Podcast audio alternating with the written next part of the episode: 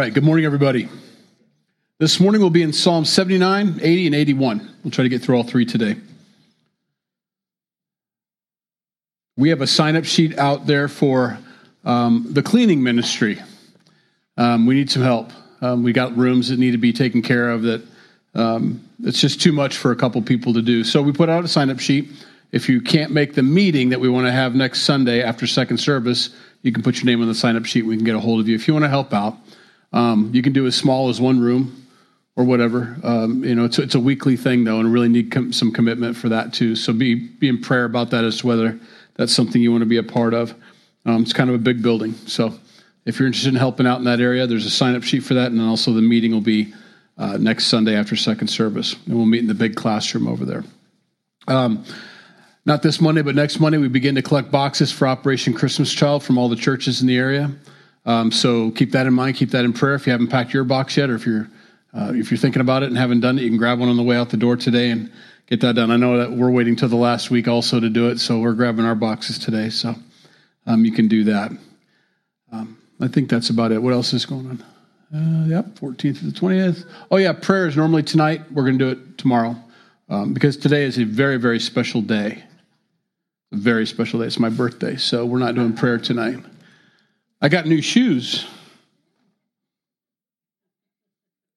That's it? There's no. Uh, all right. Thank you. That's right. Song would be nice, but that's okay. Psalm 79, verse 1. We'll get into it. Now, now these three Psalms go together, okay? Psalm 79 is a cry for help. Um, 80 is sort of a cry for help too, but 81 is where God says, okay, I hear your cry. I, I know that you need help, but here's what we can do to avoid these circumstances to begin with, a lot of times. And so that's why that 81 is so important. In verse 1, this is a psalm of Asaph, and he is, um, this is right after Babylon has come in and they've destroyed the city, and um, the battle is over, and they're going into captivity, and so he's crying for help. And remember, the, the background story on this is there's a lot of people that haven't bowed the knee to Baal, that they haven't, um, they're not in, in rebellion against God like most of the nation is, and they're kind of caught up in it. Uh, they're caught up in the judgment that's coming to the whole nation. So there's always that remnant that is still following the Lord, but it feels like they pay the consequences as well uh, of the of the of the people that are in rebellion. And so that's kind of the the background for this psalm. It's, he, he starts off, "Oh God, the nations have come into your inheritance, your holy temple they have defiled. They have laid Jerusalem in heaps." The dead bodies of your servants they have given as food for the birds of the heavens, the flesh of your servant our saints uh, to the beasts of the earth. Their blood they have shed like water all around Jerusalem. There is no one to bury them. We have become a reproach to our neighbors, a scorn and derision to those who are around us. That's very descriptive. um, very vivid picture here of what's taking place. Not many of us can identify with that kind of imagery. We haven't seen anything like that except maybe in a movie or something, but um, he's living it. They're in the middle of this, and the carnage is all around him. Um, and there's confusion when these things take place. And when there's a time of war, well, there's a, a the, the fog of war. There's like five stages of the fog of war: sound and sights and and smells and and, and all these things that can go on. They're, they're fogs of war. Well, he's in the middle of this fog of war as Babylon has come in and, and seemingly unencumbered. You know, before God would step up and protect and defend, um, but in this case, um, it hasn't happened. And so the writer's doing all he can do as a believer as someone who, who is a worshiper of God, he cries out to God. He doesn't have any place else to go. He doesn't allow him to have any place else to go, you know. And so when he cries out, you know, as a brother in the Lord, you know, you think about the prodigal son, and he had an older brother that didn't understand all this grace and mercy stuff that was given to the younger brother. As you read this, it's like they've come into my holy temple, or your holy temple, into your. Well, who invited them? I mean, why are they there? That's the question. As an older brother, you would ask the younger brother, why are you in trouble? You know, well, I decided to be rebellious against God and do everything he told me not to do. And we're kind of like, well, this is kind of what you get, you know? Um, so when he cries out, it's hard not to go there in my mind. Um, they're in your holy temple. Well, I don't know how holy it's been. As you divide your time between this God and that God, and once in a while throw in for good measure, good old fashioned, you know, Yahweh kind of thing. How holy is the temple? This is your inheritance. Well, it was, and it still is. Remember, the land always belonged to God, and the people that dwelt in that land wouldn't repent of their sins for 400 years, and so he evicted them and brought in the nation of Israel. Now they're doing the same thing as the other nations did, and they're getting evicted now, basically. The inheritance stays the same, God's land stays the same. And so that's one aspect that you can look at. What caused this to take place? The dead bodies, the carnage, all, all the devastation that's gone on, where there should be peace and hope. Well, like I said, we haven't seen this in real life, most of us. But spiritually speaking, you know, um, God calls our bodies the temple of the Holy Spirit, and as believers in Jesus Christ, we can find ourselves crying out to God for help because of these very things. We've allowed the enemy to come in, or we've invited him in, and we've asked him to come in. And now there's carnage all over the place in our lives. Our lives are not going like they're supposed to. The marriage isn't where it used to be. The kids aren't doing what they should be doing. You know, my heart isn't in the right place like it should. And so then the cry of our heart, like the cry of Asaph here, is God, help. God, come. Can't you see what's happening to me? Well, yeah. But, you know, where did it start? In 1 Peter chapter 4, verse 17, as the writer of Asaph is trying to get God to come in and punish the enemies, this is what Peter says of what the Lord wants to do. For the time has come for judgment to begin in the house of God. That's where the judgment starts. And if it begins with us first, what will be the end of those who do not obey the gospel of God? So, yeah, it will come to the world, it will come to the rest, those who we think deserve it. But God always starts with us first, always. And that's important. When Jesus came and flipped over the, temple, the tables in the temple, we've talked about this several times. I don't, I don't mean to bring it up every church service, but it's hard not to see the point that God was trying to make. Why didn't he go to the palace, but went to the temple instead? Why didn't he overthrow the Roman yoke, but instead went to the house of God and began to do changes there first? Well, it's the same thing in our lives. Yeah, I want my life better. I want to come to Jesus so that he can fix my marriage, so he can fix my kids, he can fix my finances. I want all that. But there's some things that need to take place because the reason those things are in disarray is because of my heart. And so if I really want these things fixed and not band aided, it's not a word, but it is today.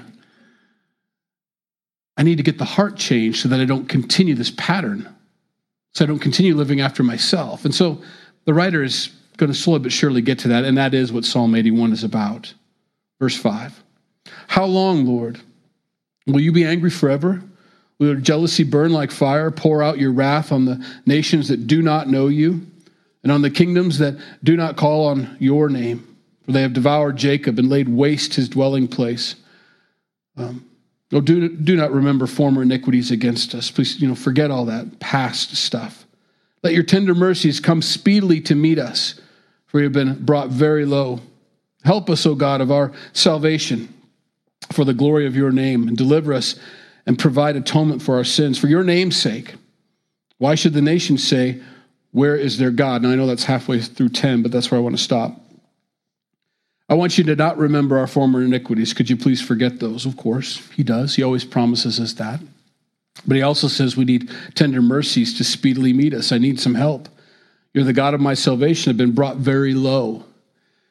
Being brought low doesn't mean we've learned, it just doesn't. It means we've, we're feeling now the consequences of our decisions and our choices, but it doesn't necessarily mean I've learned what I need to learn. Um, just being sorry, just being caught, um, just having a, an emotional breakdown doesn't mean that I've repented, that I've turned from my sin, that I'm never going to make that choice again. It just means I've been brought low. And so sometimes we ask for God's help a little prematurely. Sometimes we need to meditate on these things. It isn't that we don't want God to forgive us of our sins and that we shouldn't ask for it immediately. That's not what I'm saying. I'm saying there's some lessons to be learned, to think on, to meditate on, to let it get deep into our hearts. Why? You know, why did this come about?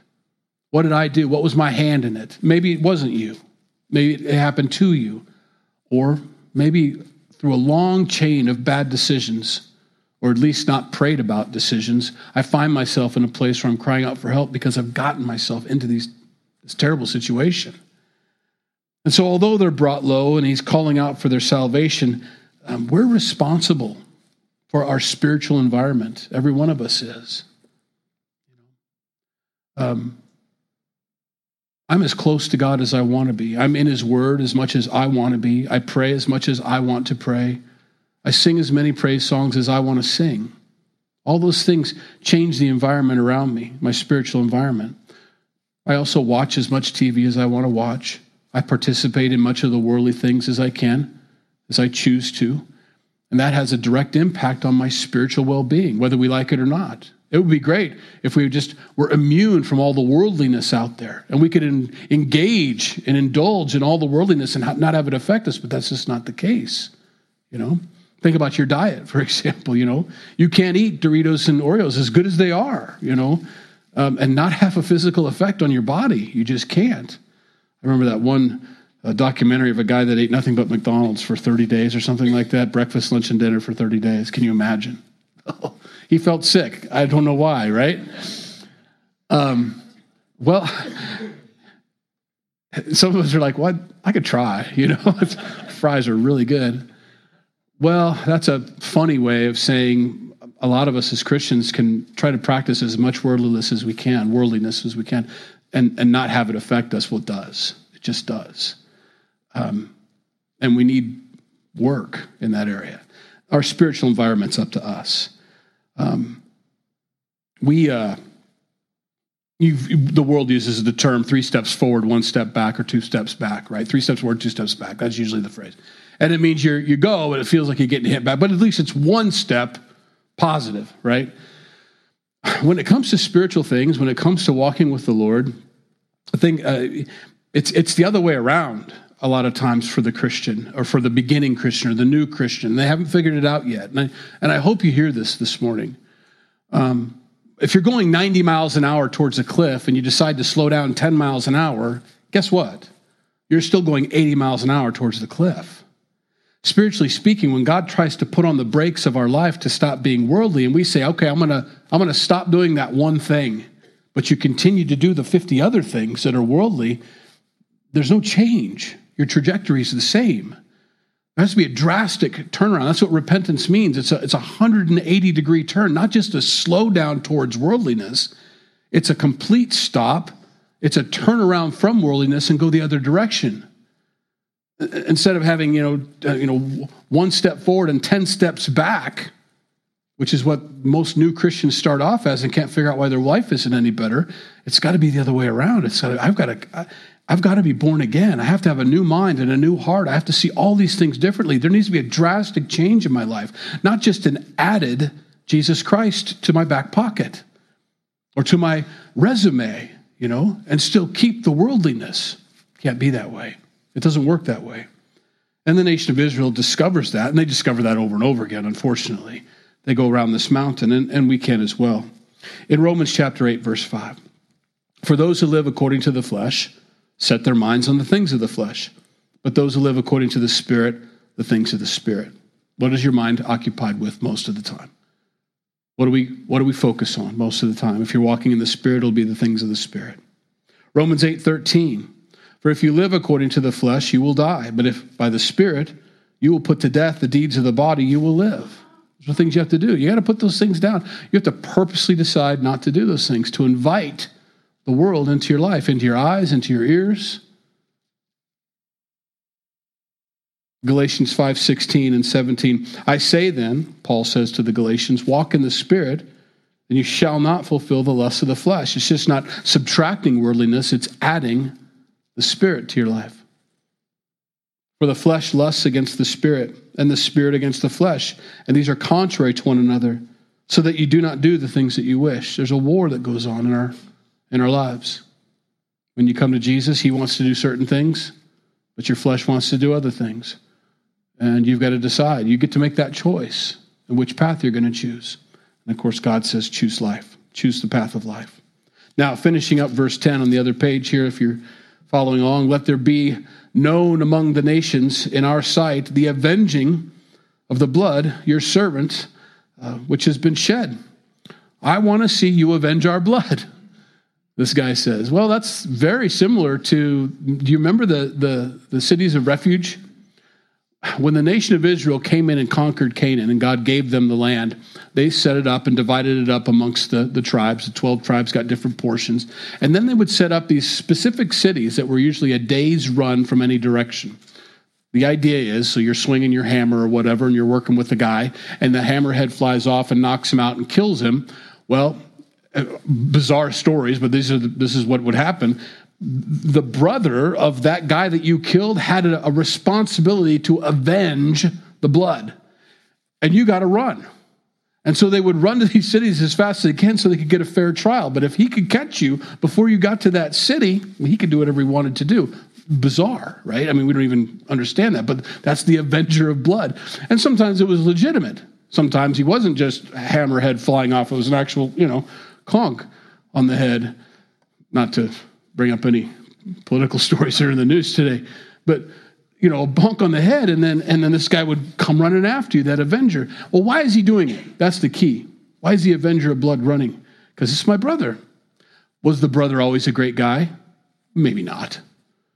Was he always right? Was he always the best behaved? No. But the, the, Avenger of Blood, the brother, says, This is what I do. This is my blood relative.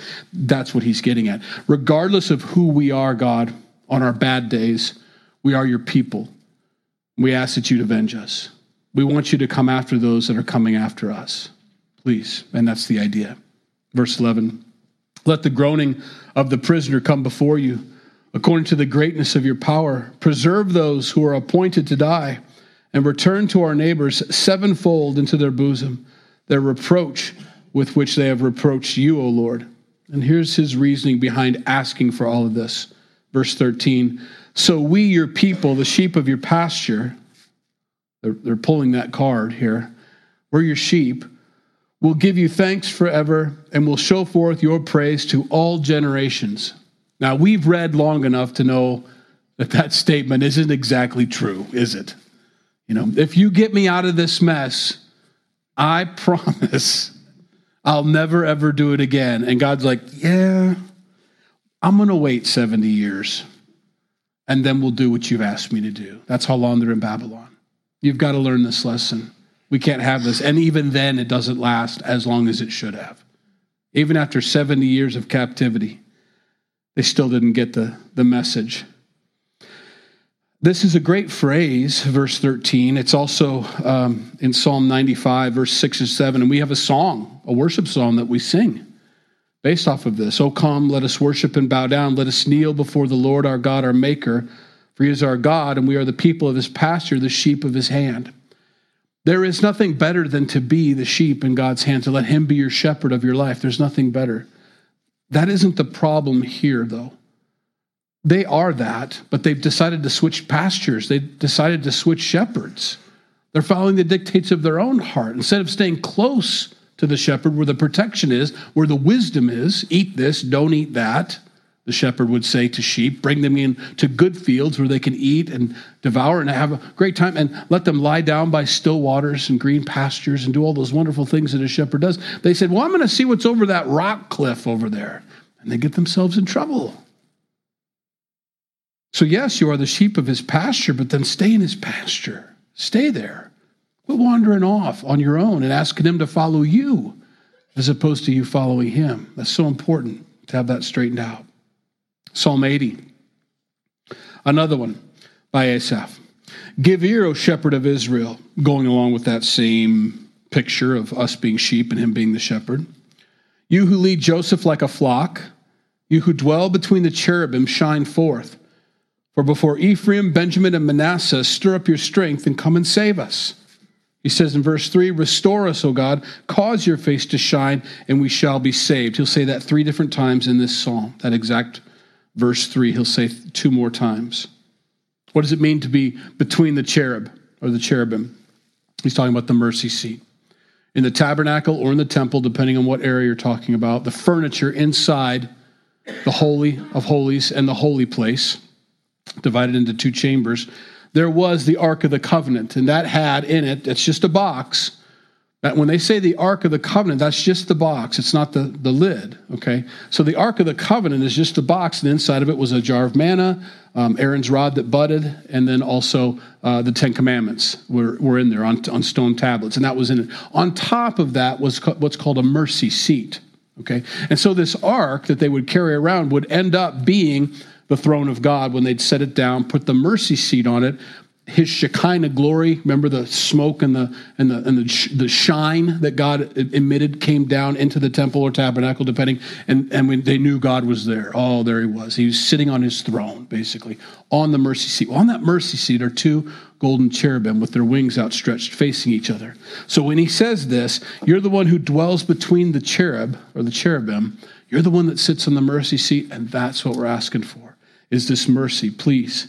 Bring us mercy. Restore us. We need restored. Sometimes we need that.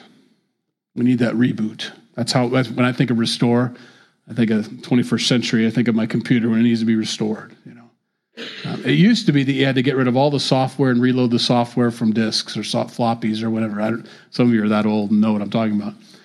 And uh, thank goodness we don't have that anymore. But used to have to get rid of all that and then upload. You know, and start with a fresh, brand new computer fast. It's all, all of a sudden fast again, you know.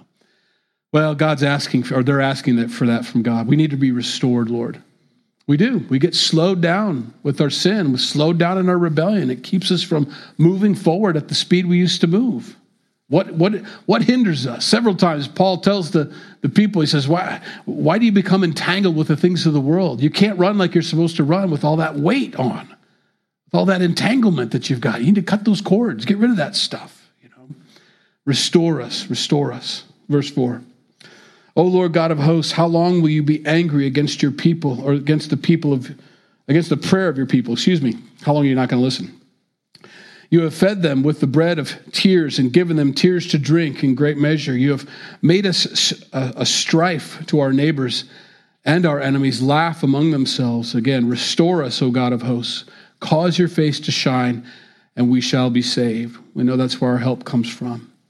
We've had enough tears. We've cried enough. It seems like that's all we eat or drink anymore. It's just our tears. It's been, it's been very bad. And he says that very poetically.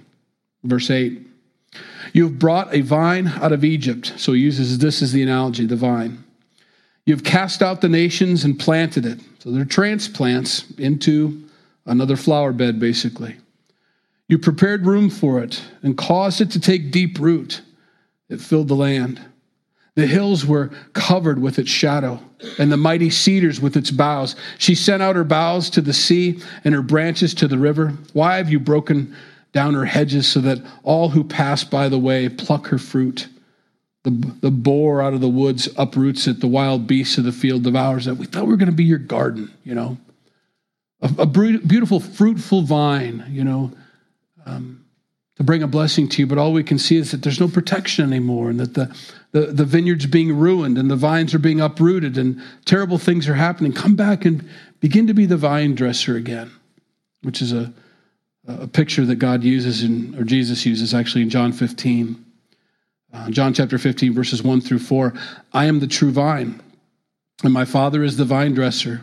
Every branch in me that does not bear fruit, he takes away and every branch that bears fruit, he prunes, that it may bear more fruit. You're already clean because of the word which I have spoken to you. Abide in me, and I in you. And here's the key As the branch cannot bear fruit of itself unless it abides in the vine, neither can you unless you abide in me. This vineyard that you're discussing here, Asaph, is in disarray because you've uprooted yourself. You've detached yourself from the God who supplied you with everything.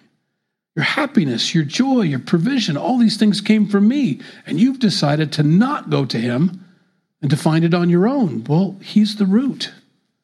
He's the only way that you can get it. And to remove him from your life is to have this happen. That's the idea.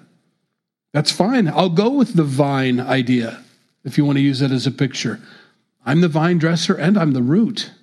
You must have me or it doesn't go. You can't have it you can't have it without me. Verse 14 Return, we beseech you, O God of hosts. Look down from heaven and see and visit this vine and the vineyard which your right hand has planted, and the branch that you made strong for yourself. It is burned with fire, it is cut down. They perish at the rebuke of your countenance. Let your hand be upon the man of your right hand, upon the Son of Man, whom you made strong for yourself. Then we will not turn back from you. Revive us, and we will call upon your name. And here it is again Restore us, O Lord God of hosts. Cause your faith to sh- face to shine, and we shall be saved. Now, I don't fault him for asking for God to help. That's exactly what he's supposed to do, and we are too.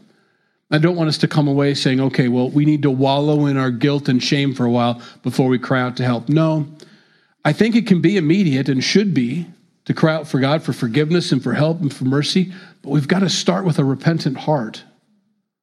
We have to first decide not to do those things anymore, to say, I see the sin that caused me to fall into this place. I don't want that anymore in my life. I repent of it. Now help me out, please. You know, we sang a song about Peter walking on the water. It was a short part of the verse, but and God immediately pulled him out of the waves, pulls him out of the waves because of his lack of faith.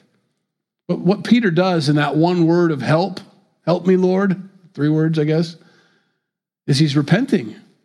I need help. I need it. I can't do this on my own. I can't make this happen on my own. I can't walk on water without faith in you. I need help. That's all God's asking us to do. Yes, ask for help, ask to be restored, ask his face to shine upon you, but repent. Turn from those things that got you into those conditions. And that's what 81's about. Sing aloud to God our strength. Make a joyful shout to the God of Jacob. Raise a song and strike the timbrel, the pleasant harp with the lute. Blow the trumpet at the time of the new moon and the full moon of our solemn feast day. For this is a statute for Israel, a law of God of Jacob. This he established in Joseph as a testimony. When he went throughout the land of Egypt, we heard a language I did not understand. So he's calling on the God who let them leave Egypt with all the pomp and circumstance, with all the music and all the singing. Oh, praise the Lord, we're set free, we're set free. We want to play that song again in our lives. Verse 6. Here's what God says I removed his shoulder from the burden. His hands were freed from the baskets. You called in trouble, and I delivered you. I answered you in the secret place of thunder. I tested you at the waters of Meribah. I remember those times. I remember all I did too. I remember you dancing and singing after you cried out for me to get out of Egypt, and I helped you. And I remember you taking you through just a short trip over to the promised land. It was supposed to be a short trip, not 40 years. And I remember testing you at different places where you had to rely on me and trust in me for water. A million of people in the desert. Of course, you need to trust God for water. And He did. You tested me, and I, and, and I was proven faithful in those areas. It's all I'm asking for again, is what He's getting at. I want to sing that song again too, God says. I want to sing with you. I want you to have the joy of your salvation restored. But remember how that joy of salvation came about. It came about from you crying out to me because you knew you couldn't do it on your own. I want to come back to that place where you rely on me again, where you trust in me again, where you pray and you seek and you ask and you wait for me to answer. And then I do, and we're excited together about this beautiful relationship we have. So here's what he says Verse 8 Hear, O my people, and I will admonish you. O Israel, if you will listen to me, there shall be no foreign God among you, nor shall you worship any foreign God. I am the Lord your God who brought you out of the land of Egypt. Open your mouth wide and I'll fill it. Be glad to. Just stop sharing my glory with all these other people. They had nothing to do with your deliverance. These other gods had nothing to do with you getting out and receiving forgiveness and mercy. It had nothing to do with any of those things. It was me. Now, he's not, you know, He's not jealous in that way, like I'm the only one that wants, I only, only I should get credit. It's like it's not good for you to divide your time amongst these worthless, dumb idols that have nothing to do with helping you, and then giving me a brief portion of your time. That's not how things are going to go well for you. This goes back to the very first thing we said. If we're going to take steps with God, we need to give Him all of us. That's how you gain ground spiritually. That's how you grow and mature is when we give him everything, not just bits and pieces. Verse 11 But my people would not heed my voice, and Israel would have none of me. So I gave them over to their own stubborn heart to walk in their own counsels. Of course, we never want to get to that place where God tells us, I want you to specifically do this. And we say, I specifically say no, because I have a better plan and a better idea. And God will let you have that plan. And He will let it get planted in your life and bear the fruit that only it can produce. And it's not good fruit. He'll let us. There's several examples we could use for this, but there are time and time again where the Bible warns us about, I mean, very blanket statements don't do this specifically. And we think for some reason when we read it, that couldn't possibly be me because I'm in love. Oh, did I put too fine a point on it there? Of course I can change them. Of course this unbeliever will come to know the Lord sometime in their life. I just, our love can conquer all. God says, No, I don't want you to be unevenly yoked. These spiritual differences are going to have consequences in your marriage, and it's going to have consequences with your kids, and it's going to reap a harvest that you had no idea. And you're going to be the one on the knees, on your knees throughout your entire marriage. Oh God, please save this person. Oh God, and live a life of misery, all because you wouldn't listen to me. Please listen to me, he says. But if not, he is a gentleman and will let us choose whomever and let us have the consequences of these things as well. Verse 13 Oh, that my people would listen to me, that Israel would walk in my ways. All this can be avoided. All of it. I would soon subdue their enemies and turn my hand against their adversaries. The haters of the Lord would pretend submission to him, but their fate would endure forever. He would have fed them also with the finest of wheat and with honey from the rock. I would have satisfied you. I would have, could have, should have, wanted to, if you'd have only listened. Final verse for this morning, and then we'll close. Philippians 4 8. Here's what we do. I mean, everybody can kind of think about things that need to go in their life. We've probably got that from these three chapters. Okay, I've got like seven things God showed me that need to go. I don't know if I'll have the guts to do it when I walk out these doors, but at least I know what it is I'm supposed to get rid of. But here's what you add Finally, brethren, whatever things are true, whatever things are noble, whatever things are just, whatever things are pure, whatever things are lovely, whatever things are of a good report, if there is any virtue, and if there is anything praiseworthy, meditate on these things. Don't just subtract from your life, add to it. Add the things of God to your life, and you grow exponentially. You'll mature faster than you ever had. Things will get fixed faster than they ever could get. It's just it's obvious. If you train harder, you, you run faster. It's just how it is. And it's the same spiritually. Let's pray. Lord, we thank you for your word. We thank you for your love for us, for your, well, you, you tell us the truth. Whether we can receive the admonishment or not, you, you tell us the truth, and we're thankful for that. We have no excuse for not knowing how to get out of these problems and situations. We need to listen to you and obey you, to read your word, receive it with gladness, and to do it to not be hearers only, but then doers. And so as we leave today, I pray you'd help us to be doers of the word. That whatever you've shown us this morning, that we'd actually um, apply to our lives and really do it and be changed and, and, and, and thoroughly enjoy our walk with you because it's a place of peace. You don't want us to cry out like this any more than we do. You want us to avoid these petitions for help and deliverance. If we just listen to you, we'd never have to cry out for those things. We'd never find ourselves in these situations that our sin puts us in. God, help us to obey for our sake and for yours and for our relationship with you. I pray that you bless these folks as they go today. I pray they have a fruitful week, a spiritually fruitful week for you, that they'd reap that fruit and enjoy the blessings of walking with you in obedience and can see that peace that can only come from that path. We love you in Jesus' name. Amen. If you need prayer before you go, please come up. Be glad to pray with you. Otherwise, have a good rest of the week.